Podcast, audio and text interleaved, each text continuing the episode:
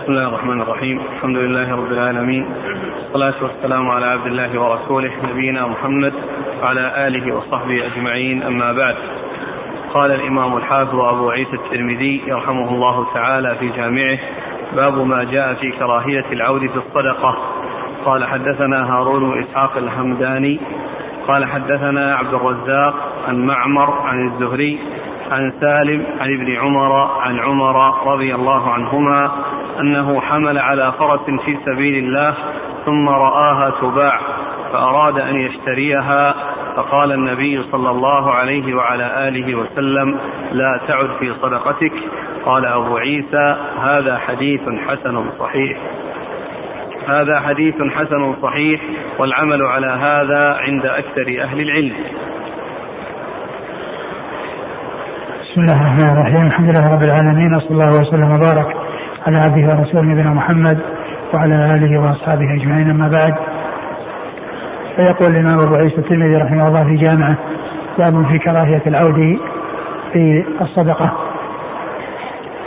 آه الكراهية هنا للتحريم والعود في الصدقة يعني كون الانسان تتعلق نفسه بصدقته فيشتريها أو يستردها بأي طريقة بل إذا خرجت منه فإنه يتركها لله ولا يعلق نفسه بها ويعني يرغب أو يتمنى أنها تعود إليه لأنها خرجت لله فعليه أن يتركها لله عز وجل ولا يعلق نفسه بها.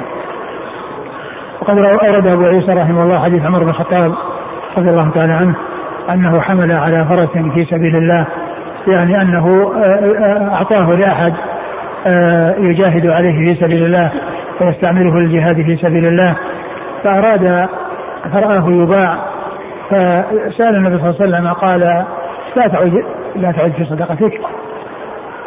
قال لا تعد. قال لا تعد في صدقتك. قال لا تعد في صدقتك. يعني نهاه النبي صلى الله عليه وسلم أن يعود في صدقته وأن يتركها ولا يعلق نفسه بها ولا يشتريها بل يتركها. وفي بعض الأحاديث أنه ولو كان بأقل قليل ولو كان بدرهم في بعض الروايات ومعنى ذلك أنه يتركها ولا يعلق نفسه بها. وذلك أن كل إنسان يتعلق بها يعني ما كان خروجها منه يعني بارتياح وطمأنينة. ثم أيضا قد يكون رغبته فيها تجعل الذي الذي هي بيده والذي وصلت إليه قد يتسامح يعني في قيمتها لأنه لأنها إنما جاءت من هذا الذي اشتراها فيكون في ذلك شيء من التسامح. وحتى لو لم يحصل تسامح فإن الأصل فإن الإنسان لا يعلق نفسه بهذه الصدقة ولا يرغب فيها أو يحرص على الحصول عليها وإنما يتركها لله عز وجل ولا يشغل نفسه بها. نعم إذا كان الشيء أعطاه لأحد أو تصدق به على أحد ثم إنه مات وورثه فهذا سبق أن مر في الحديث في قصة المرأة التي أعطت أمها جارية وأنها ماتت. فالنبي صلى الله عليه وسلم قال ثبت أجرك وردها عليك الميراث. لأن الميراث يعني كما هو معلوم انتقال ليس للناس فيه دخل وإنما هو شيء لا بد منه آه الذي هو الميراث. وأما بالنسبة للشراء والتعلق بالشيء والرغبة فيه ومحاوله الحصول عليه فهذا شيء آخر. نعم. قال حدثنا هارون بن إسحاق الهمداني. هارون بن إسحاق الهمداني هو صدوق صدر البخاري في القراءة والترمذي والنسائي بن ماجه. صدوق خير البخاري في جزء القراءة والترمذي والنسائي بن ماجه. عن عبد الرزاق. عن عبد الرزاق بن همام الصنعاني اليماني وثقة أخرجه أصحاب كتب الستة. عن معمر. عن معمر بن راشد الأزدي البصري ثم اليماني ثقة أخرجه أصحاب كتب الستة. عن الزهري عن الزهري محمد بن مسلم بن عبيد الله بن شهاب الزهري ثقة أخرجه أصحاب كتب الستة. عن سالم عن سالم بن عبد الله بن عمر بن الخطاب وهو آه وهو ثقة أو هو أحد فقهاء المدينة السبعة في آه عصر التابعين على أحد الأقوال الثلاثة في السابع منهم وحديثه أخرجه أصحاب الكتب الستة. عن أبيه عبد الله بن عمر رضي الله تعالى عنهما وهو أحد العبادلة الأربعة من الصحابة وأحد المكثرين من رواية حديث رسول الله صلى الله عليه وسلم عن عمر بن الخطاب رضي الله تعالى عنه أمير المؤمنين ورابع وثاني الخلفاء الراشدين الهادين المهديين صاحب المناقب الجمة والفضائل الكثيرة وحديثه عند أصحاب الكتب الستة. قال أبو عيسى هذا حديث حسن صحيح والعمل على هذا عند أكثر أهل العلم. قال رحمه الله تعالى باب ما جاء في الصدقة عن الميت. قال حدثنا أحمد بن منيع قال حدثنا روح بن عبادة قال حدثنا زكريا بن إسحاق قال حدثني عمرو بن دينار عن عكرمة عن ابن عباس رضي الله عنهما أن رجلا قال يا رسول الله إن أمي توفيت أفينفعها إن تصدقت عنها؟ قال نعم. قال فإن لي مصرف فإن لي مصرفا فأشهدك أني قد تصدقت به عنها. قال أبو عيسى هذا حديث حسن وبه يقول أهل العلم يقولون ليس شيء يصل إلى الميت إلا الصدقة والدعاء. وقد روى بعضهم هذا الحديث عن عمرو بن دينار عن إكرمة عن النبي صلى الله عليه وسلم مرسلا.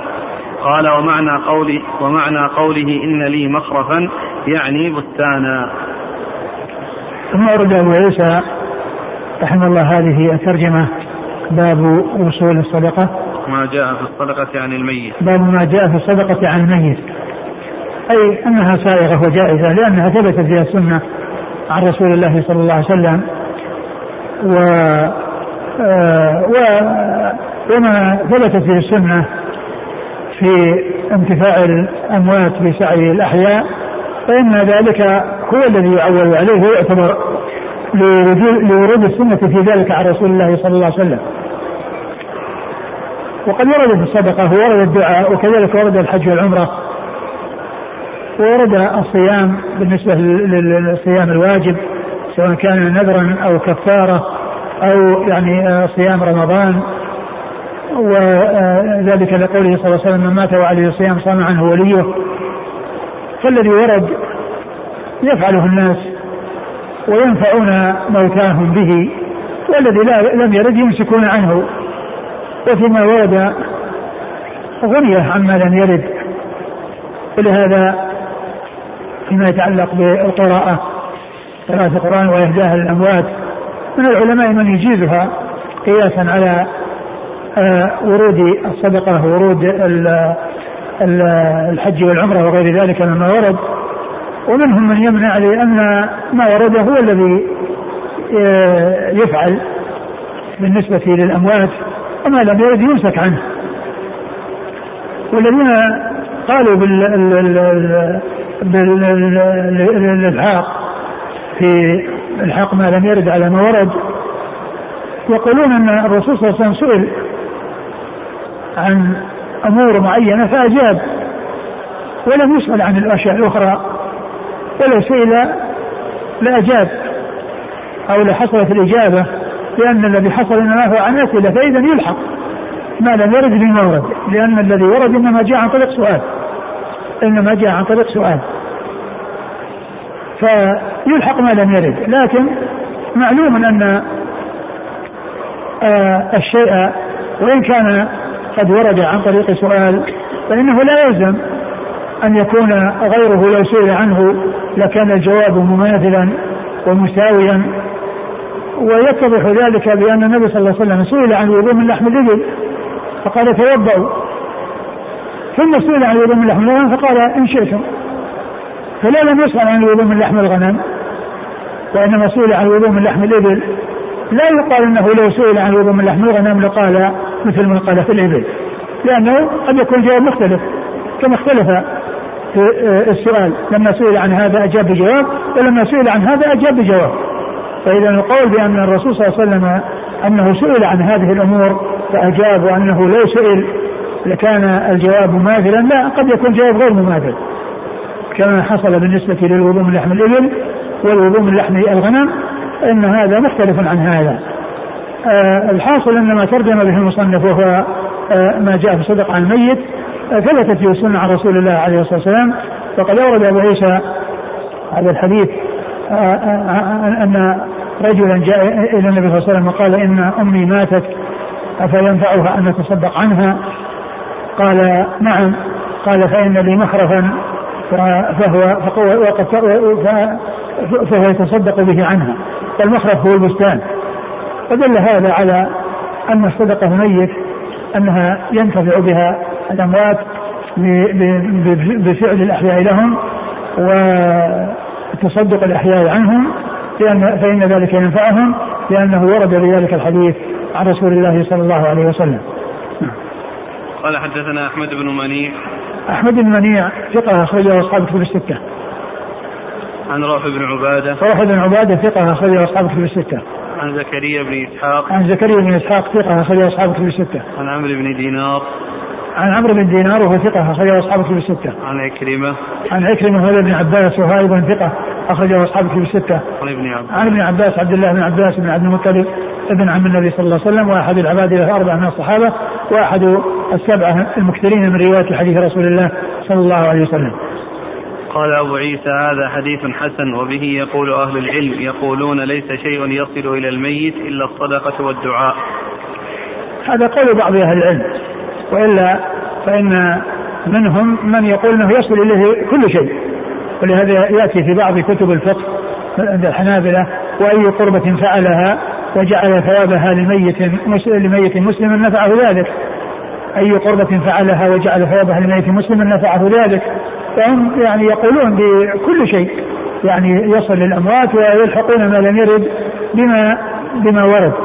لكن الاقتصار على ما ورد لا شك أن هذا هو الذي آه، محقق وأما غيره فإنه يمسك عنه وفي ما آه، ورد غنية وكفاية عما لم يرد. وقد روى بعضهم هذا الحديث عن عمرو بن دينار عن عكرمة عن النبي صلى الله عليه وسلم مرسلا. نعم. قال رحمه الله تعالى باب في نفقة المرأة من بيت زوجها.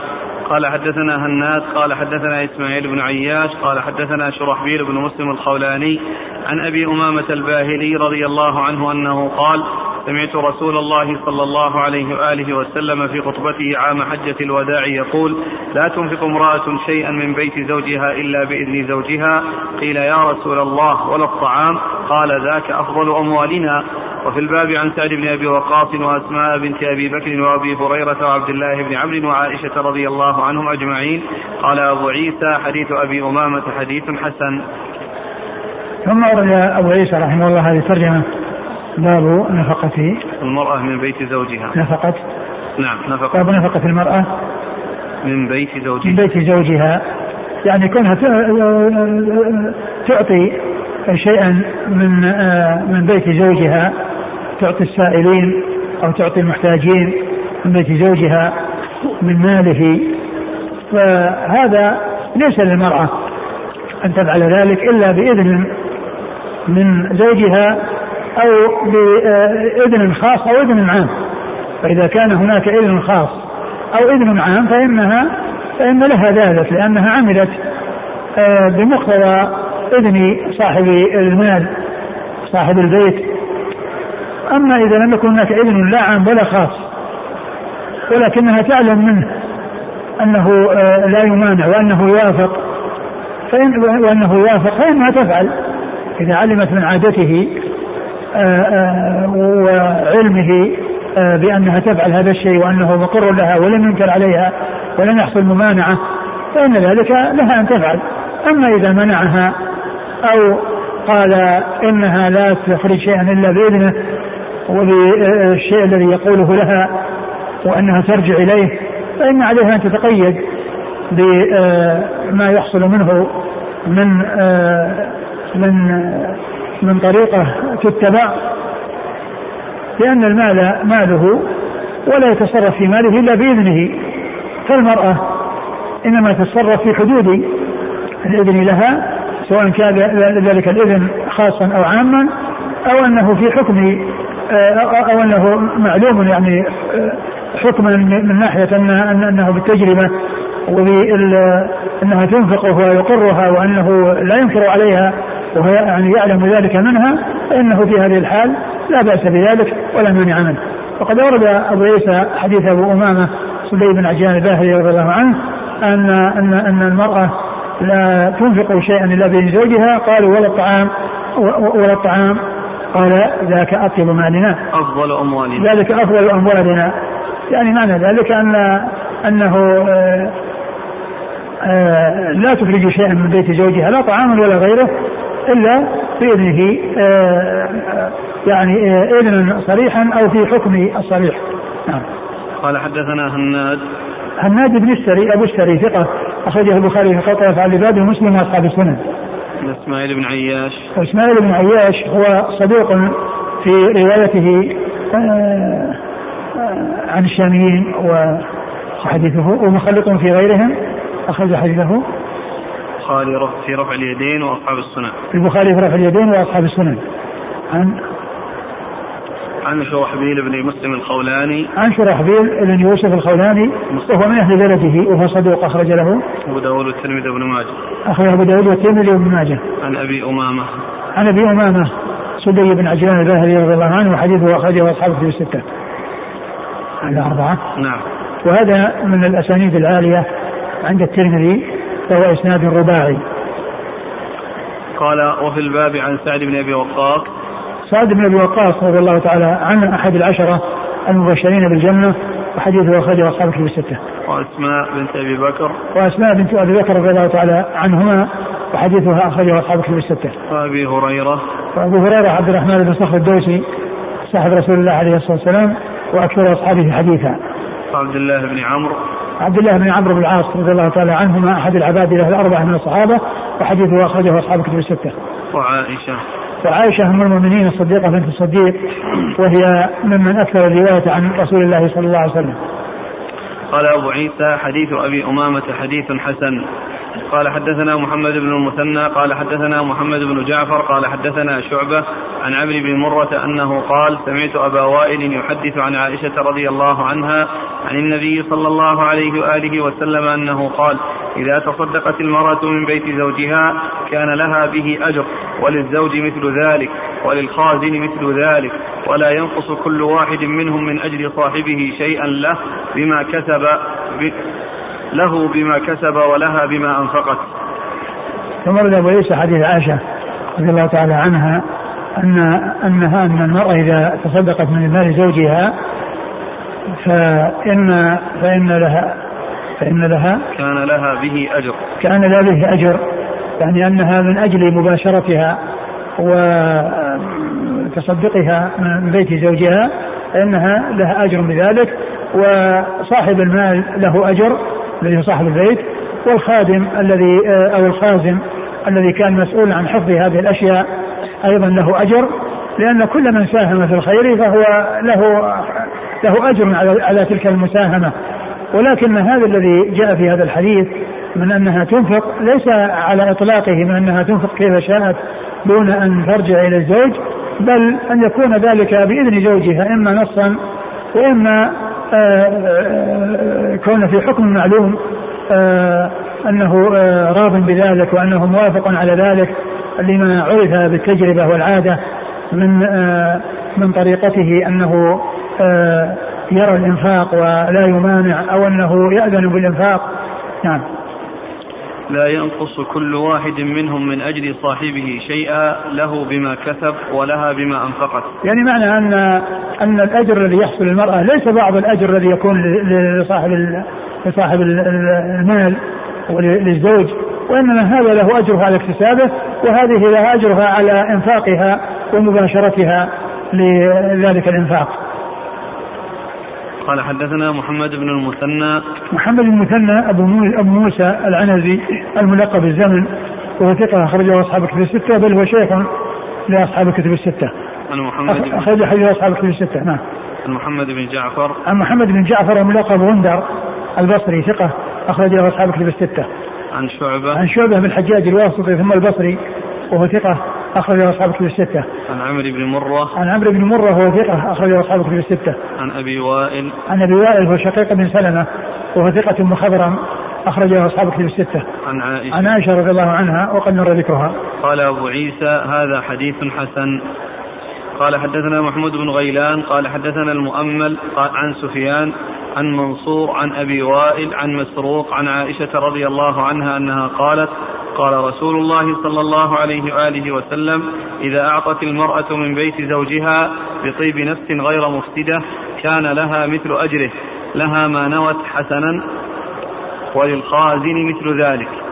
قال أبو عيسى هذا حديث حسن صحيح وهذا أصح من حديث عمرو بن مرة عن أبي وائل وعمرو بن مرة لا يذكر في حديثه عن مسروق. ثم ورد أبو عيسى حديث عائشة من طريق أخرى وهي أن المرأة إذا أنفقت من بيت زوجها غير مفسدة فإنها لها أجر. والمعنى ذلك أنها يعني إذا أذن لها فإنها لا تسرف أو تفسد أو يحصل منها يعني شيء. يعني مجاوزة للحد وإنما يعني آه، تنفق باعتدال وبتوسط وبدون آه، إفساد. آه، وهذا كما هو معلوم عندما يكون لها إذن في التصرف كما عرفنا. نعم. قال حدثنا محمود بن غيلان. محمود بن غيلان الدمشقي ثقة أخرجه أصحاب في الستة إلا أبا داود. عن المؤمل. عن المؤمل بن إسماعيل وهو صدوق. سيء الحفظ. صدوق سيء الحفظ أخرج له البخاري تعليقا وأبو داود في القدر والترمذي والنسائي وابن ماجه البخاري تعليقا وأبو داود في القدر والترمذي والنسائي وابن ماجه عن سفيان عن سفيان وهو الثوري سفيان بن سعيد بن مسروق الثوري ثقة فقيه أخرجه أصحاب كتب الستة. عن منصور عن منصور بن المعتمر الكوفي ثقة أخرجه أصحاب كتب الستة. عن أبي وائل عن مسروق. عن أبي وائل مر ذكره مسروق هو بن أجدع وهو ثقة أخرجه أصحاب كتب الستة. عن عائشة. عن عائشة رضي الله عنها وقد مر ذكرها. كان لها مثل أجره لها ما نوت حسنا. حسنا؟ إيه. آه، كان لها مثل أجره آه، لها ما نوت يعني آه، من الإنفاق وأنه ذلك بنية ومعلوم أن كل عمل لا ينفع إلا إذا كان بنية إنما الأعمال بالنيات نعم شرحها قال أبو عيسى هذا حديث حسن صحيح وهذا أصح من حديث عمرو بن مرة عن أبي وائل. نعم. وجهه؟ كأنه يعني أنها أن فيه يعني زيادة اللي هو مسروق لكنه لا يمنع أن يكون يعني آه، يروى بواسطة وبدون واسطة. وعمرو بن مرة لا يذكر في حديثه عن مسروق. نعم.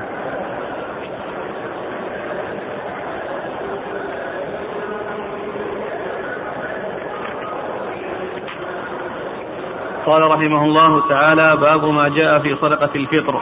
قال حدثنا محمود بن غيلان قال حدثنا وكيع عن سفيان عن زيد بن أسلم عن عياض بن عبد الله عن أبي سعيد الخدري رضي الله عنه قال كنا نخرج زكاة الفطر إذ كان فينا رسول الله صلى الله عليه وآله وسلم صاعا من طعام أو صاعا من شعير أو صاعا من تمر أو صاعا من زبيب أو صاعا من أقط فلم نزل نخرجه حتى قدم معاوية رضي الله عنه المدينة.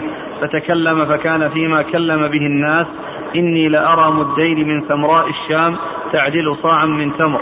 قال فأخذ الناس بذلك. قال أبو سعيد فلا أزال أخرجه كما كنت أخرجه. قال أبو عيسى هذا حديث حسن صحيح والعمل على هذا عند بعض أهل العلم يرون من كل شيء صاعا وهو قول الشافعي وأحمد وإسحاق. وقال بعض أهل العلم من أصحاب النبي صلى الله عليه وآله وسلم وغيرهم من كل شيء صاع إلا من البر فإنه يجزئ نصف صاع. وهو قول سفيان الثوري وابن المبارك وأهل الكوفة يرون نصف صاع من بر. ثم أبو عيسى باب زكاة الفطر والذي تقدم هو زكاة المال وما يتعلق بزكاة المال. وأما هذا هذا يعتبر زكاة البدن بمناسبة آآ آآ الإفطار من شهر رمضان. وهي شكر الله عز وجل على تمام النعمة بكون الإنسان وفق للصيام حتى أتم الصيام. فأتى بهذه الصدقة. شكرا لله عز وجل على نعمة إتمام الصيام.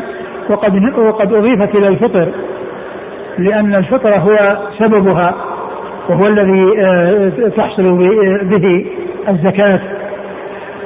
لأن لأن سبب الزكاة هو الفطر. فأضيفت الصدقة إليه لأنها شكر لله عز وجل على نعمة إتمام شهر الصيام حتى أفطر الإنسان يوم العيد في آه، ذلك اليوم الذي يحرم صومه بعد أن أتم تلك تلك الأيام التي يجب صومها والتي فرض الله صومها. آه، وقد أورد أبو عيسى حديث أبي سعيد الخدري رضي الله عنه قال كنا نخرج صدقة الفطر حيث حين كان فينا رسول الله صلى الله عليه وسلم. يعني أنهم أن هذا كان في زمنه وأن في في عهده وأن هذا مما هو معلوم له صلى الله عليه وسلم. آه، وكانوا يخرجونها من هذه الأنواع ومن هذه الأصناف. وتخرج طعاما لا تخرج نقودا وتكون من قوت البلد. وكانت الأقوات في ذلك الوقت في هذه الأمور وهذه الأشياء. والأمر لا يتقيد بهذه الأشياء في كل زمان بل ما كان قوتا للبلد آه، فإنها تخرج منه والناس آه، آه، يتصدق عليهم من جنس ما اعتادوا اقتياته. فمثلا الأرز الذي هو القوت في في, في هذا الزمان وفي وفي أماكن كثيرة فإنه يخرج أرز والمقصود أنها تخرج زكاة الفطر من قوت البلد الذي اعتاده الناس. فإذا أخرجت من هذه الأصناف أو من الأرز أو من غير ذلك مما اقتاده الناس اقتاته الناس فإن المطلوب يحصل به. ولكن كونها تصرف من شيء اعتاده الناس وألفه الناس وهذا هو الأولى. والرسول صلى الله وكانوا يخرجونها من هذه الأنواع. قال ساعة من طعام. وقد وقد اختلف في تفسير الطعام فمنهم من قال المقصود به البر الذي هو الحنطة ويقال له القمح. و آه، ومنهم من قال إن المقصود بالطعام هو ما يفسر به ما ما يطعمه الناس وقد فسر بالأشياء التي كانت معتادة. وموجودة في زمنه وهي هذه الأربعة الباقية التي هي الشعير والتمر والزبيب والأقط. فمن أهل العلم من قال إن المقصود بالطعام هو الحنطة وكانت موجودة ولكنها قليلة. ومعلوم أن أن أن أن, أن, الحنطة كانت تأتي من اليمامة كما جاء في حديث ثمامة بن عثال الذي آه، جاء إلى المدينة. وأخذته آه، يعني آه، آه، أحد في أحد السرايا والغزوات أتوا به فالرسول صلى الله عليه وسلم ربطه في المسجد ثم إنه أسلم وذهب إلى مكة معتمرا. ولما ذهب إلى مكة قالوا صلعت فقال أسلمت. ووالله لن يأتيكم حبة حنطة من اليمامة إلا إذا أذن رسول الله صلى الله عليه وسلم. لأن يأتيكم حبة حنطة من اليمامة إلا إذا أذن رسول الله صلى الله عليه وسلم. فكان يأتي وليس يعني هذا مما هو موجود في المدينة ولكنه يأتي إلى المدينة. فيمكن أن يكون يراد به الطعام الذي هو يراد به البر ويمكن أن يراد به عموم الطعام ويفسر آه، بالأمور التي بعده وهي أنها التي كانت في زمنه وكذلك أيضا يعني في كل زمان يخرج من طعام البلد ومن قوت البلد الذي يقتاتونه سواء كان برا أو ذرة أو شعيرا أو آه، غير ذلك من أو أرزا أو غير ذلك من الأنواع الأخرى سواء مما جاء في الحديث أو مما لم يذكر في الحديث. آه ثم إن الزكاة تخرج طعاما لا تخرج نقودا ولهذا جاء آه في السنة أن زكاة الفطر تخرج طعاما وأن الكفارات تكون طعاما و آه، كما في آه، كفارة الظهار وكفارة الإفطار في رمضان وكفارة اليمين فإنها تكون طعاما ولا تخرج نقودا. ولعل السر في آه، التنصيص على الطعام لأن النقود قد تكون كثيرة بأيدي الناس ويشح الطعام ويقل الطعام. ومعلوم أن أنه إذا كان الواجب طعاما فإن الناس يخرجون من الشيء القليل الذي بأيديهم ولو كانوا ولو كان عزيزا عندهم ولو كانوا آه يعني فيه شح وفيه قلة إلا أنهم ملزمون بإخراج الطعام. ومعلوم أن النقود قد تكون بيد الإنسان وإذا لم يجد الطعام فإنه لا يستفيد من النقود قد يموت جوعا والنقود ملأت جيبه. ولكن ما عنده شيء يشتري ليس هناك طعام يشترى فيموت الإنسان بسبب ذلك. يعني بكون النقود موجودة ولكن ما هناك طعام يشترى ليس هناك فائدة. فجاءت الشريعة في آه، أن أن أن آه، زكاة الفطر وكذلك الكفارات آه، إنما تكون طعاما ولا تكون نقودا. نعم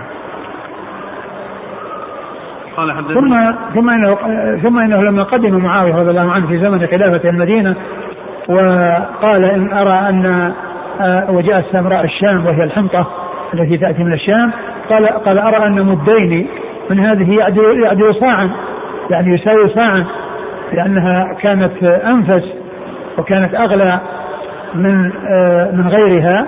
فقال أرى مدين والمدان نصف الصاع لأن الصاع أربعة أمداد. أما أبو سعيد الخدري رضي الله عنه فقال لا أزال أخرج إلا ما كنت أخرجه على عهد رسول الله صلى الله عليه وسلم. أي ان أنه يخرج آه، من كل شيء صاع. أي شيء من الأطعمة. ومعلوم أن تلك الأربعة المنصوص عليها ليست متساوية. ليست متساوية في القيمة فهي مختلفة. ومع ذلك جعل الحكم آه، مناطا بهذه الأطعمة وإن كانت متفاوتة فكذلك البر وكذلك ال ال كذلك البر. فإنه آه، وإن آه، كان يزيد في القيمة فإن الإنسان يخرج مما يعني يملكه ومما بل ينبغي أن يخرج من من أحب ما يكون عنده ومن أنفس ما يكون عنده لقول الله عز وجل لن تنالوا البر حتى تنفقوا مما تحبون فيخرج الإنسان من من من من, من أحسن شيء عنده وأحب شيء عنده ف ويكون ذلك صاعا. لأن لأنهم كانوا يخرجونها في عهد رسول الله صاع. وما كان هناك تحديد آه، من رسول الله صلى الله عليه وسلم بشيء أقل من الصاع إلا في حديث ضعيف يعني سيأتي يعني لا يحتج به. وإنما آه، آه، إنما هذا رأي من رآه معاوية رضي الله عنه وافقوا عليه جماعة. وإلا فإن الأكثر على أن الذي يخرج صاع كما ذكر ذلك الترمذي ولا فرق بين نوع ونوع كل شيء يخرج منه صاع.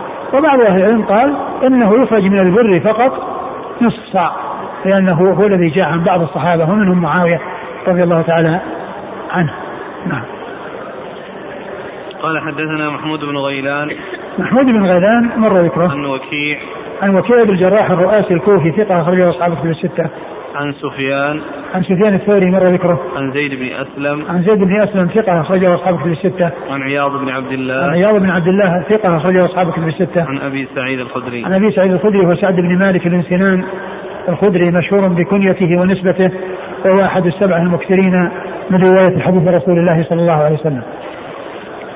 قال أبو عيسى هذا حديث حسن صحيح والعمل على هذا عند بعض أهل العلم يرون من كل شيء صاعا عند بعض أهل العلم عند بعض أهل العلم يرون من كل شيء صاعا يعني بر أو غير بر أو بر أو أرز أو غير ذلك. وهو قول الشافعي. لكن في هذا الزمان يعني آه، الشعير الآن ما يستعمل وإنما يستعمل علف البهائم. فالإنسان يعني يخرج الشيء الذي اعتاده الناس الشيء الذي ألفه الناس والذي هو قوت الناس يعني سواء كان أرزا أو برا. وأما الشيء الذي زهد به الناس وانصرف عنه الناس وصار علفا عندهم للبهائم فإنه لا ينبغي أن يخرج منه في هذا الزمان.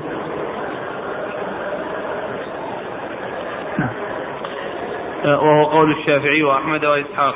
الشافعي محمد بن إدريس الشافعي الإمام المحدث الفقيه أحد أصحاب المذاهب الأربعة المشهورة من مذاهب أهل السنة وحديثه أخرجه البخاري تعليقا وأصحاب السنن. وأحمد بن حنبل أحمد بن محمد أحمد بن محمد بن حنبل الشيباني آآ آآ الإمام المحدث الفقيه أحد أصحاب المذاهب الأربعة مذهب أهل السنة وحديثه أخرجه أصحاب في الستة. وإسحاق هو ابن إبراهيم بن راهوية الحنظلي المروزي ثقة أخرجه أصحاب في الستة إلا ابن ماجه. وقال بعض أهل العلم من أصحاب النبي صلى الله عليه وسلم وغيرهم من كل شيء صاع إلا من البر فإنه يجزئ نصف صاع وهو قول سفيان الثوري وابن المبارك. أه عبد الله المبارك والمروزي ثقة أخرجه أصحاب في الستة. وأهل الكوفة يرون نصف صاع من بر. قال حدثنا عقبة بن مكرم البصري قال حدثنا سالم بن نوح عن ابن جريج عن عمرو بن شعيب عن أبيه عن جده رضي الله عنه أن النبي صلى الله عليه وسلم بعث مناديا في فجاج مكة ألا إن صدقة الفطر واجبة على كل مسلم ذكر أو أنثى حر أو عبد صغير أو كبير مدان من قمح أو سواه صاع من طعام. قال أبو عيسى هذا حديث حسن غريب. وثم ورد أبو عيسى هذا الحديث عن عبد الله بن عمرو. عن عبد الله بن عمرو بن العاص رضي الله تعالى عنهما. نعم عمرو بن شعيب عن أبيه عن جده أن النبي صلى الله عليه وسلم بعث مناديا ينادي أن صدقه الفطر على كل مسلم ذكر أو حر آه، وانها مدان من قمح أو صاع طعام من سواه. وهذا آه، نص على ذكر المدين من البر وأن غيره يكون صاع. ولكن الحديث غير صحيح لأن في إسناده ابن جريج وهو مدلس وقد روى بالعنعنة ولهذا لم يثبت عن النبي صلى الله عليه وسلم أن زكاة الفطر تخرج آه، آه، نصف صاع من البر وإنما هذا باجتهاد بعض الصحابة مثل معاوية رضي الله عنه لأنه قال أرى أن آه، أن مدين من من هذه تعدل صاعا فإذا الحديث الذي فيه ذكر المدين هنا وأن زكاة الفطر تكون مدين آه، وصاعا من غير من غير القمح. آه، الحديث غير صحيح وإنما هذا باجتهاد بعض الصحابة مثل معاوية رضي الله تعالى عنه. قال حدثنا عقبة بن مكرم. آه، أخبرنا؟ حدثنا عقبة بن مكرم. عقبة بن مكرم هو؟ ثقة أخرجه مسلم وداود والترمذي بن ماجه. ثقة أخرجه مسلم؟ وأبو داود والترمذي وابن ماجه. عن سالم بن نوح. عن سالم بن نوح وهو صدوق له أوهام. صدوق له أوهام أخرج حديثه. البخاري في المفرد ومسلم وأبو داود والترمذي والنسائي. البخاري في المفرد ومسلم والترمذي والنسائي. البخاري في المفرد ومسلم وأبو داود. البخاري في الأدب المفرد. ومسلم. ومسلم. وأبو داود. وأبو داود والترمذي والنسائي. عن ابن جريج. عن ابن جريج عبد الملك بن عبد العزيز بن جريج المكي ثقة أخرجه أصحاب كتب الستة. عن عمرو بن شعيب. عن عمرو بن شعيب وهو صدوق أخرجه البخاري في آه، جزء القراءة وأصحاب السنن.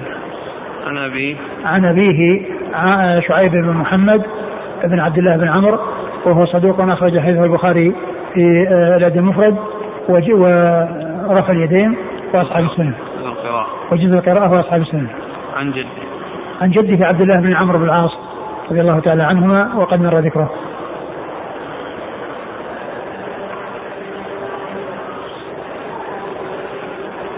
هذا موجود هذا القول. إخراج إخراج بارك الله فيك إخراج آه، نص صاع من البر. ما نقله الشارح أنه قول الأئمة الخلفاء الأربعة. ما أدري عن صحته لكن آه، لا شك أن القول بأنه يكون صاع يعني من كل شيء لا شك أن هذا هو الذي جاء عن بعض الصحابة مثل أبي سعيد.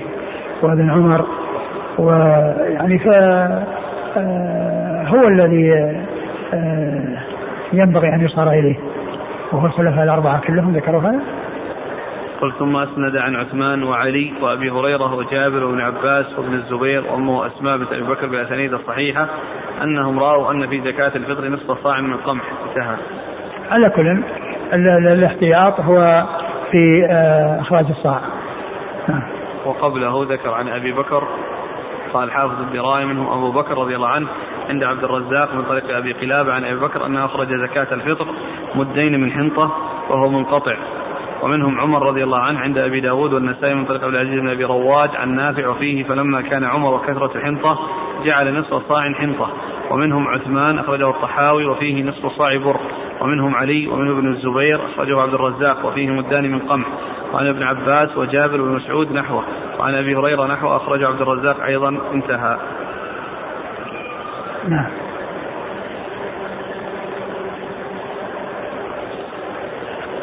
قال أبو عيسى هذا حديث حسن غريب. وروى عمر بن هارون هذا الحديث عن ابن جريج. وقال عن العباس بن ميناء عن النبي صلى الله عليه وسلم فذكر بعض هذا الحديث. ثم ذكر طريقة أخرى عن ابن عباس؟ ما أسندها في الآخر قال سعيد. العباس بن مينا عن نعم. النبي صلى الله عليه وسلم. عن؟ العباس بن مينا نعم. عن النبي صلى اي الله عليه نعم وسلم. لأنه مرسل. وعمر بن هارون هو البلخي وهو متروك. أخرج حديث الترمذي وابن ماجه. وابن ماجه. وهذا صهر عبد عبد الملك بن جريج. عبد الملك عبد الملك بن عبد بن جريج. هو زوج أخته. يعني آه، ال- يعني ال- هذا أخو أخو زوجة عبد بن جريج. وهو متروك. وهو الذي روى عنه الترمذي حديث كان النبي يأخذ من عرض لحيته وعرضها وطولها. يعني حديث غير صحيح لأن في إسناده عمر بن هارون البلخي هذا وهو متروك. وقال عن العباس بن مينا. العباس بن مينا وجدت له ترجمه لا. ليس له رواية في الكتب الستة. قال حدثنا جارود عن حد قال حدثنا عمر عمر بن هارون هذا الحديث. جارود هو الترمذي أخرج حديثه الترمذي. والنسائي. الترمذي والنسائي. وهو ثقة. نعم. أخرجه الترمذي والنسائي. قال حدثنا قتيبة قال حدثنا حماد بن زيد عن أيوب عن نافع ابن عمر رضي الله عنهما قال فرض رسول الله صلى الله عليه وسلم صدقة الفطر على الذكر والأنثى والحر والمملوك صاعا من تمر أو صاعا من شعير. قال فعدل الناس إلى نصف صاع من بر. قال أبو عيسى هذا حديث حسن صحيح. وفي الباب عن أبي سعيد وابن عباس وجد الحارث بن عبد الرحمن بن أبي ذباب وثعلبة بن أبي صعير وعبد الله بن عمرو. ثم روي أبو عيسى حديث عن عمر وأن النبي صلى الله عليه وسلم فرض زكاة الفطر على الح... على ال... على ال... الذكر والأنثى. على الذكر والأنثى والحر والمملوك آه، صاعا من تمر أو صاعا من شعير. صاعا من تمر أو صاعا من شعير. وهذا بعض الأشياء التي آه، كانت أو التي مرت في حديث أبي سعيد التي هي ال- الشعير والتمر والزبيب والأقط. نعم. قال فعدل الناس إلى نصف صاع من بر. فعدل الناس عن نصف صاع من بر يعني كما مر في حديث أبي سعيد يعني لما جاء معاوية وقال أرى مدا من مدين من هذه تعدل صاعا. نعم. قال حدثنا قتيبة قتيبة بن سعيد بن جميل بن طريف البغلاني ثقة أخرجه أصحاب الكتب الستة. عن حماد بن زيد عن حماد بن زيد بن درهم ثقة أخرجه أصحاب الكتب الستة. عن أيوب عن أيوب بن أبي تميمة السختياني ثقة أخرجه أصحاب الكتب الستة. عن نافع عن ابن عمر عن نافع مولى بن عمر وهو ثقة أخرجه أصحاب الكتب الستة. عن ابن عمر رضي الله عنهما وقد مر ذكره.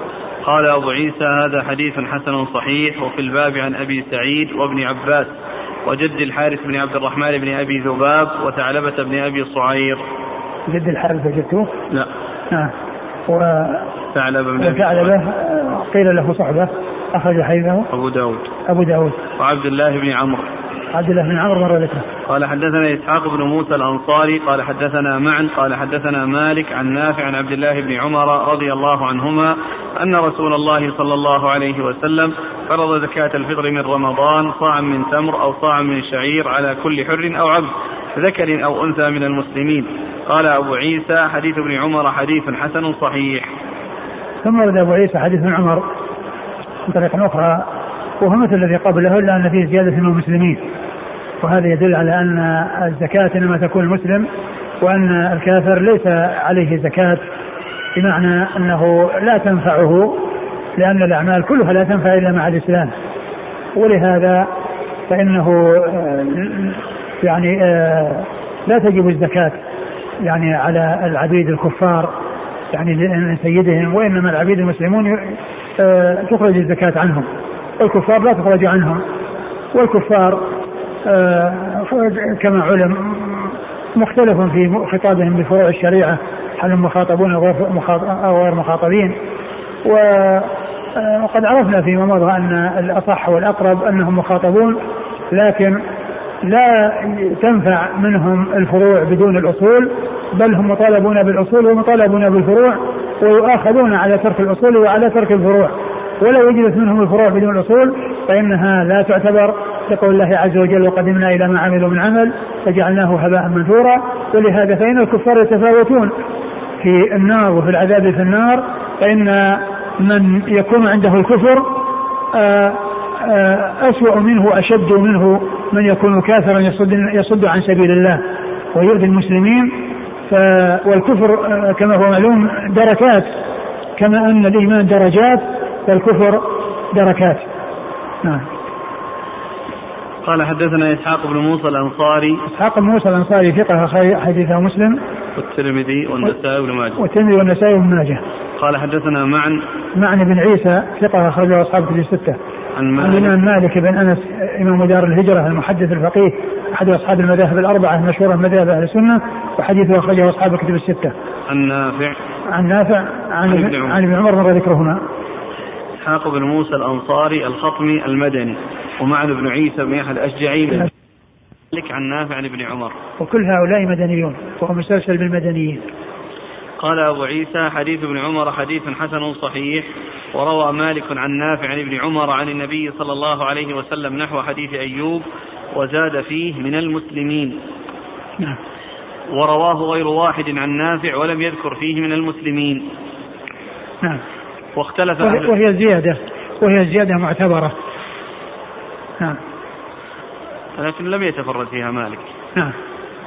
زاده الضحاك بن عثمان عند نعم. مسلم وعمر بن نافع وعند البخاري نعم. واختلف أهل العلم في هذا فقال بعضهم إذا كان للرجل عبيد غير غير مسلمين لم يؤدي عنهم صدقة الفطر وهو قول مالك والشافعي وأحمد نعم. وقال بعضهم يؤدي عنهم وإن كانوا غير مسلمين وهو قول الثوري وابن المبارك وإسحاق نعم الصحيح أنه لا يؤدي عنهم لأنهم لأنهم كفار وليسوا بمسلمين. قال رحمه الله تعالى باب ما جاء في تقديمها قبل الصلاة. قال حدثنا مسلم بن عمرو بن مسلم أبو عمرو الحذاء المدني. قال حدثني عبد الله بن نافع الصائغ عن أبي عن ابن أبي الزناد عن موسى بن عقبة عن نافع عن ابن عمر رضي الله عنهما أن رسول الله صلى الله عليه وسلم كان يأمر بإخراج الزكاة قبل الغدو للصلاة يوم الفطر. قال أبو عيسى هذا حديث حسن صحيح غريب وهو الذي يستحبه أهل العلم أن يخرج الرجل صدقة الفطر قبل الغدو إلى الصلاة. ثم ورد أبو عيسى آه هذا الحديث. باب ما جاء في تقديمها قبل الصلاة. باب ما جاء في تقديمها قبل الصلاة يعني قبل صلاة العيد. تقديمها قبل صلاة العيد لأن المقصود منها أن أن أن يكون عنده طعام قوته في ذلك اليوم وأن يستقبل يومه وعنده طعام ذلك اليوم ولا يكون آه، منشغل البال في تحصيل القوت لذلك اليوم بل يحصله في من أول من أول النهار ويكون قبل الخروج إلى الصلاة. وهذا هو أفضل الأوقات لأن لأنه جاء عن ذلك لكن جاء عن الصحابة رضي الله عنهم وأرضاهم أنهم كانوا يخرجونها قبل العيد بيوم أو يومين. قبل العيد بيوم أو يومين ولا بأس بذلك. ولا بأس بذلك أن كونها تخرج قبل العيد بيوم أو يومين لأنه جاء عن أصحاب رسول الله صلى الله عليه وسلم. و وقد وهذا الحديث يدل على أن أنها تخرج في أول النهار قبل صلاة العيد وقيل أن هذا هو أفضل أوقات إخراجها. لكن قد يكون يشق على الناس يعني آه، إخراجها يعني في ذلك اليوم وتوزيعها للمساكين أو إيصالها إليهم. فإذا وصلت إليهم يعني آه، قبل العيد بيوم أو يومين آه، فإن ذلك فعله أصحاب رسول الله صلى الله عليه وسلم ولا بأس به. قال حدثنا مسلم بن عمرو بن مسلم أبو عمرو الحذاء المدني. مسلم بن عمرو هو صدوق صحيح الترمذي والنسائي. صدوق صحيح الترمذي والنسائي. عن عبد الله بن نافع الصائغ. عن عبد الله بن نافع الصائغ وهو صدوق. ثقة في حفظه لين. صدوق ثقة في حفظه لين أخرج حديثه. البخاري في المفرد ومسلم وأصحاب السنن. البخاري في المفرد ومسلم وأصحاب السنن. عن ابن أبي الزناد. عن ابن أبي الزناد هو عبد الرحمن بن أبي الزناد وهو صدوق أخرج حديثه البخاري تعليقا ومسلم في المقدمة وأصحاب السنن. عن موسى بن عقبة. عن موسى بن عقبة المدني وهو ثقة أخرجه أصحاب الكتب الستة. عن نافع عن ابن عمر. عن نافع عن ابن عمر وقد مر ذكرهما. قال أبو عيسى هذا حديث حسن صحيح غريب وهو الذي يستحبه أهل العلم أن يخرج الرجل صدقة الفطر قبل الغدو إلى الصلاة. قال رحمه الله تعالى باب ما جاء في تعجيل الزكاة قال حدثنا عبد الله بن عبد الرحمن قال أخبرنا سعيد بن منصور قال حدثنا إسماعيل بن زكريا عن الحجاج بن دينار عن الحكى بن عتيبة عن حجية عن حجية بن عدي عن علي رضي الله عنه أن العباس رضي الله عنه سأل رسول الله صلى الله عليه وسلم في تعجيل صدقته قبل أن تحل فرخص له في ذلك. ثم ورد أبو عيسى هذه الترجمة باب في تعجيل الصدقة. الزكاة. تعجيل الزكاة أي قبل محلها وقبل حلولها وذلك جائز للحاجة لأنه ورد في هذا الحديث أن أن العباس قدم زكاته وأذن له تقديم زكاته فإذا كان هناك حاجة إلى تقديمها قبل محلها وقبل وقتها فإن ذلك سائر. وهذا وهذا الباب يعني أورده بعد زكاة الفطر وكان الذي ينبغي أن يكون متصلا بأبواب الزكاة متصلا بأبواب الزكاة التي هي زكاة المال. لأن زكاة الفطر هي زكاة البدن. وهي المتعلقة بالناس يعني من الذكور والإناث والصغار والكبار والأحرار والعبيد من المسلمين ف كونها هذه الترجمة تابعة للأبواب السابقة لقبل زكاة الفطر لا شك أن هذا هو الأولى والحديث يعني كما هو واضح فيه جواز تعجيل الصدقة وتعجيل الزكاة للحاجة إلى ذلك وأنه لا مانع منه. قال حدثنا عبد الله بن عبد الرحمن. عبد الله بن عبد الرحمن هو الدارمي وهو ثقة أخرج حديثه مسلم. وأبو داود والترمذي. وأبو داود والترمذي. عن سعيد بن منصور. سعيد بن منصور وهو السلولي وهو صدوق أخرج له. سعيد بن منصور. نعم. هذاك إسحاق بن منصور. إسحاق بن منصور. هو اللي السلولي. هو السلولي نعم. هذا سعيد بن منصور. سعيد بن منصور نعم.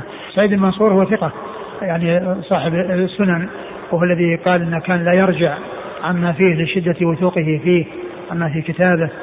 وهو ثقة أخرج أصحابه في الستة. نعم. عن إسماعيل بن زكريا. إسماعيل بن زكريا ثقة أخرج أصحابه في الستة. صدوق يخطئ قليلا. صدوق؟ يخطئ قليلا.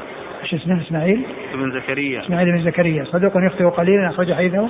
أصحاب الكتب. أصحاب الكتب الستة. عن الحجاج بن دينار. عن الحجاج بن دينار وهو؟ لا بأس به. ولا بأس به وهي بمعنى صدوق أخرج حديثه. أصحاب السنن. أصحاب السنن. عن الحكم بن عتيبة. الحكم بن عتيبة الكندي الكوفي ثقة أخرجه أصحاب الكتب الستة. عن حجية بن عدي.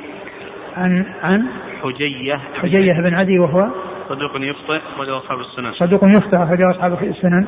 عن علي.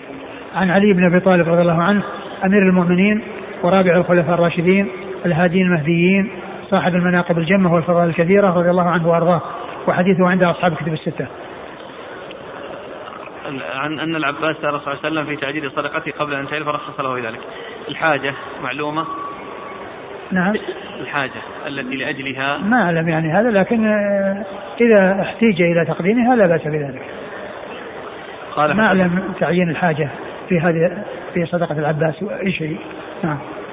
قال حدثنا القاسم بن دينار الكوفي قال حدثنا إسحاق بن منصور عن إسرائيل عن الحجاج بن دينار عن الحكى بن جحل عن عن حجر العدوي عن عن علي أن النبي صلى الله عليه وسلم قال لعمر رضي الله عنه إنا قد أخذنا زكاة, زكاة العباس عام الأول للعام آه ثم ورد أبو عيسى حديث عمر رضي الله عنه وهو يتعلق بزكاة العباس وأنه أخذ منه آه زكاة زكاة إيش؟ إنا قد أخذنا زكاة العباس عام الأول للعام ان أخذنا زكاة العباس عام الأول للعام يعني أنه تعجلها وهذا لأن عمر رضي الله عنه كان بعث عاملا على الصدقة والحديث الذي ثبت في الصحيحين قيل منع ابن جميل والعباس منع ابن جميل والعباس وخالد بن الوليد قال النبي صلى قال أن العباس فهي علي فهي علي ومثلها. وهذا يبين أنه تعجلها وأنها كانت قد دفعها من قبل معجلة. نعم. قال حدثنا القاسم بن دينار الكوفي. قاسم بن دينار الكوفي هو.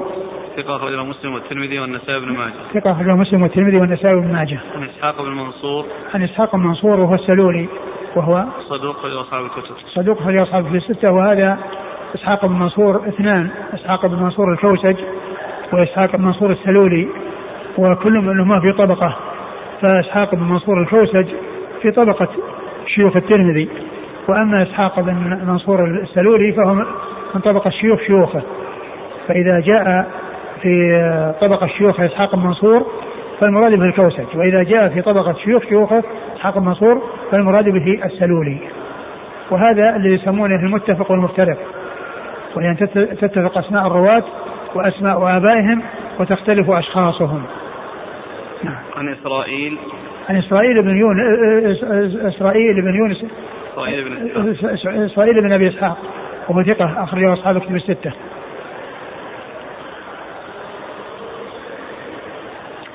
إسرائيل بن يونس. بن أبي إسحاق. يونس بن إسحاق نعم. إسرائيل بن يونس بن أبي إسحاق. ثقة. أخرجه أصحاب كتب الستة.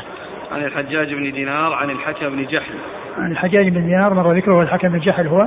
ثقة أخرجه الترمذي. ثقة أخرجه الترمذي. عن حجر بن العدوي. عن حجر العدوي قيل إنه حجية العدوي الذي مر ذكره. نعم. عن علي. نعم. أن النبي صلى الله عليه وسلم قال لعمر. نعم. قال وفي الباب عن ابن عباس قال أبو عيسى لا أعرف حديث تعجيل الزكاة من حديث إسرائيل عن الحجاج بن دينار إلا من هذا الوجه وحديث إسماعيل بن زكريا عن الحجاج عندي أصح من حديث إسرائيل عن الحجاج بن دينار. وقد روي هذا الحديث عن الحكم بن عتيبة عن النبي صلى الله عليه وسلم مرسلا. وقد اختلف أهل العلم في تعجيل الزكاة قبل محلها فرأى طائفة من أهل قبل محلها. قبل محلها فرأى طائفة من أهل العلم ألا يعجلها. وبه يقول سفيان الثوري قال أحب إلي ألا يتعجلها ألا يعجلها. وقال أكثر أهل العلم إن عجلها قبل محلها أجزأت عنه. وبه يقول الشافعي وأحمد وإسحاق. قال رحمه الله تعالى باب ما جاء في النهي عن المسألة.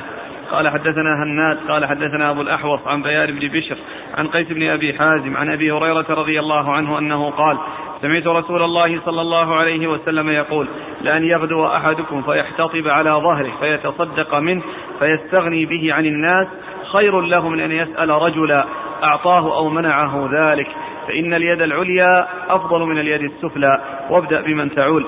قال وفي الباب عن حكيم بن حزام وأبي سعيد الخدري والزبير بن العوام وعطية السعدي وعبد الله بن مسعود ومسعود بن عمرو وابن عباس وثوبان وزياد بن الحارث الصدائي وأنس وحبشي بن جنادة وقبيصة بن مخارق وسمرة وابن عمر رضي الله عنهم أجمعين. قال أبو عيسى حديث أبي هريرة حديث حسن صحيح غريب يستغرب من حديث بيان عن قيس. ثم أبو عيسى باب النهي عن المسألة. نعم. باب النهي عن المسألة. أه سبق أن مر يعني شيء يتعلق بمن آه، تحل له المسألة ومن لا تحل له المسألة. وهنا باب النهي عن المسألة. وقد أورد فيه حديث آه، أبي هريرة. أبي هريرة رضي الله عنه أن النبي صلى الله عليه وسلم قال أن يأخذ أحدكم حبلا فيحتطب على ظهره في يعني فيتصدق. خير من أن يسأل الناس أعطوه أو منعوه. ثم قال إن اليد العليا خير من اليد السفلى. و وهذا يعني يدل على أن الإنسان الذي عنده قدرة على الاكتساب أنه يقدم على الاكتساب ويشتغل في الاكتساب ولو أن يأخذ حبلا ويحزم به حزمة حطب ويأتي بها على ظهره ويبيعها فيأكل منها ويتصدق خير من أن يسأل الناس أعطوه ومنعوه لأن السؤال فيه ذلة. و و واليد العليا خير من اليد السفلى. وكون الإنسان يجتهد ويعمل ويتصدق وتكون يده عالية يده عليا خير من أن آه، يخلد إلى الراحة وإلى السكون ويمد يده للناس وتكون يده سفلى. فخير له أن يشتغل وأن يجتهد وأن يعمل ويتصدق فتكون يده عليا. لا أن آه، آه، يترك العمل ويخلد إلى الراحة ويسأل الناس ويمد يده إليهم فيعطونه أو يمنعونه فيحصل الذلة و وإنما عليه أن يكون من ممن آه، آه، يبحث عن الأمور العالية وعن الأمور التي فيها علو وفيها رفعة كما قال الرسول صلى الله عليه وسلم واليد العليا خير من اليد السفلى وابدأ بمن تعول. والإنسان يعني ينفق على نفسه وينفق على من يعوله. نعم. قال حدثنا هناد عن أبي الأحوص أبو الأحوص هو سلام بن سليم الحنفي ثقة أخرجه أصحاب كتب الستة. عن بيان بن بشر بيان بن بشر ثقة أخرجه أصحاب كتب الستة. عن قيس بن أبي حازم قيس بن أبي حازم وهو هو ثقة مخضرم وهو الذي قيل أنه اتفق له أن يروي عن العشره المبشرين بالجنة وحديثه أخرجه أصحاب كتب الستة. عن أبي هريرة. عن أبي هريرة وقد مر ذكره. قال وفي الباب عن حكيم بن حزام. حكيم بن حزام أخرج حديث أصحاب في الستة. وأبي سعيد الخدري والزبير بن العوام. الزبير بن العوام هو أحد العشرة المبشرين بالجنة وقد أخرج حديث أصحاب في الستة. والعشرة المبشرين بالجنة كلهم أخرج لهم أصحاب في الستة.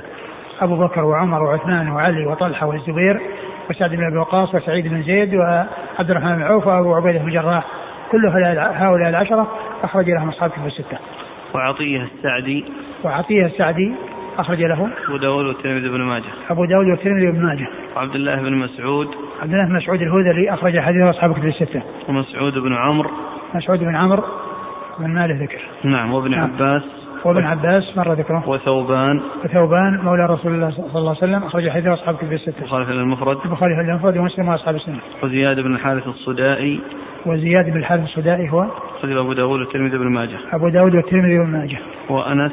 وأنس بن مالك خادم رسول الله عليه الصلاة والسلام وأحد المكثرين من روايه حديث النبي صلى الله عليه وسلم. وحبشي بن جنادة. وحبشي بن جنادة أخرج حديثه. الترمذي والنسائي بن الترمذي والنسائي. وابن ماجه. وابن ماجه. وقبيصة بن مخارق. قبيصة بن مخارج مخارق أخرج حديثه. مسلم أبو داود والنسائي. مسلم أبو داود والنسائي. وسمرة. وسمرة بن جندب أخرج حديثه أصحاب كتب الستة. وابن عمر. وابن عمر مر ذكره. قال أبو عيسى حديث أبي هريرة حديث حسن صحيح غريب يستغرب من حديث بيان عن قيس. نعم. قال حدثنا محمود بن غيلان قال حدثنا وكيع قال حدثنا سفيان عن عبد الملك بن عمير عن زيد بن عقبة عن سمرة بن جندب رضي الله عنه أنه قال قال رسول الله صلى الله عليه وآله وسلم إن المسألة كد يكد بها الرجل وجهه إلا أن يسأل الرجل سلطانا أو في أمر لا بد منه قال أبو عيسى هذا حديث حسن صحيح. ثم رد أبو عيسى حديث سمرة بن جندب جندب رضي الله عنه أن أن أن المسألة كد يكد بها وجه. يعني معنى ذلك أن أن أن, هذا فيه ذلة وأنه فيه مهانة وفيه آه، آه، أقدام على سؤال الناس. وقد مر في الأحاديث أنه تأتي وهي خموش وكدوح يعني في وجهه يوم القيامة وذلك لأنه آه، لما حصل من عدم الحياء فيعاقب بأن يكون أثر ذلك في وجهه بحيث تكون علامة يعرف بها. إلا أن يسأل يعني ذا سلطان فإن السلطان آه، سؤاله لأن لأنه من المسلمين وله حق في بيت المال وله حق في بيت المال. نعم. قال حدثنا محمود بن غيلان عن وكيع عن سفيان عن عبد الملك بن عمير. عبد الملك بن عمير هو ثقة أخرج أصحاب الكتب. ثقة أخرج أصحاب الكتب الستة. عن زيد بن عقبة. زيد بن عقبة هو ثقة أخرج أبو داود والترمذي والنسائي. ثقة أخرج أبو داود والترمذي والنسائي. عن سمرة بن جندب. عن سمرة بن جندب رضي الله عنه مر ذكره. قال أبو عيسى هذا حديث حسن صحيح. حدث حديث حسن صحيح. انتهى انتهى نعم. والكتاب. انتهى كله. نعم. نعم والله تعالى أعلم وصلى الله وسلم وبارك على عبده ورسوله نبينا محمد وعلى آله وأصحابه أجمعين. جزاكم الله خيرا وبارك الله فيكم ونفعنا الله بما قلتم. تكثر الأسئلة هذه الليالي عن حكم تخصيص زيارة قبر النبي صلى الله عليه وسلم هذه الليلة أو التي بعدها وتخصيص الاعتمار في هذه الأيام. آه هذه الليلة اللي هي ليله الثاني عشر من ربيع الأول آه اعتاد بعض الناس أنهم يحتفلون بهذه الليلة. ومعلوم أن الموالد والاحتفال بها من الأمور المبتدعة التي لم يثبت فيها سنة عن رسول الله صلى الله عليه وسلم ولا عن أصحابه بل ولا ولا عن التابعين ولا أتباع التابعين لأن ثلاثة قرون مضت ليس فيها ذكر الموالد وليس فيها هذه البدعة. وإنما أحدثت بعد القرن الثالث بعد في القرن الرابع الهجري. وأول من أحدثها العبيديون الذين حكموا مصر في القرن الرابع الهجري. وقبل ذلك أي في الثلاثة القرون لا وجود لهذه البدعة. فهي, من المحدثات.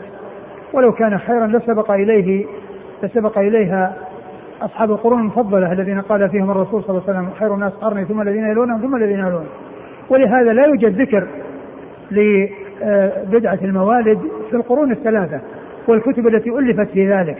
لا يوجد ذكر أبدا لها وإنما بدأ ذكرها عندما أحدثها العبيديون الذين حكموا مصر كما ذكر ذلك المقريزي في كتابه الخطط والآثار في تاريخ مصر. قال إنهم أحدثوا ستة موالد ميلاد النبي صلى الله عليه وسلم وميلاد فاطمة وميلاد علي وميلاد الحسن وميلاد الحسين وميلاد الحاكم الموجود من حكام العبيديين. فهم أول من أحدثها أول من أحدث هذه البدعة. ولهذا فإن محبة الرسول صلى الله عليه وسلم يجب أن تكون في قلب كل مسلم أعظم من محبته لأبيه وأمه وابنه وبنته وسائر الناس.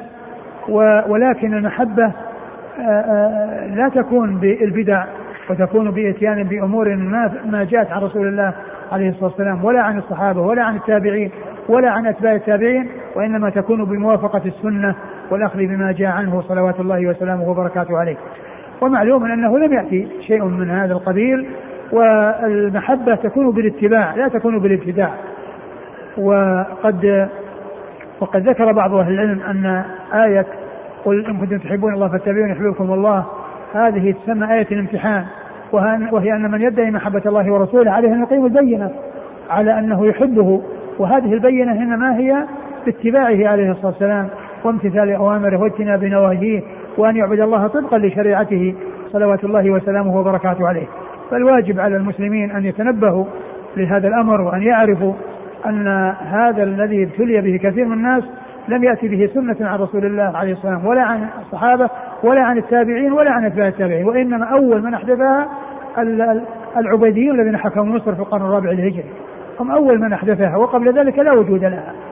فلو كانت خيرا لسبق إليه السابقون بإحسان الذين هم خير القرون القرون الثلاثة المفضلة الذين قال فيهم النبي صلى الله عليه وسلم خير الناس قرني ثم الذين يلونهم ثم الذين يلونهم.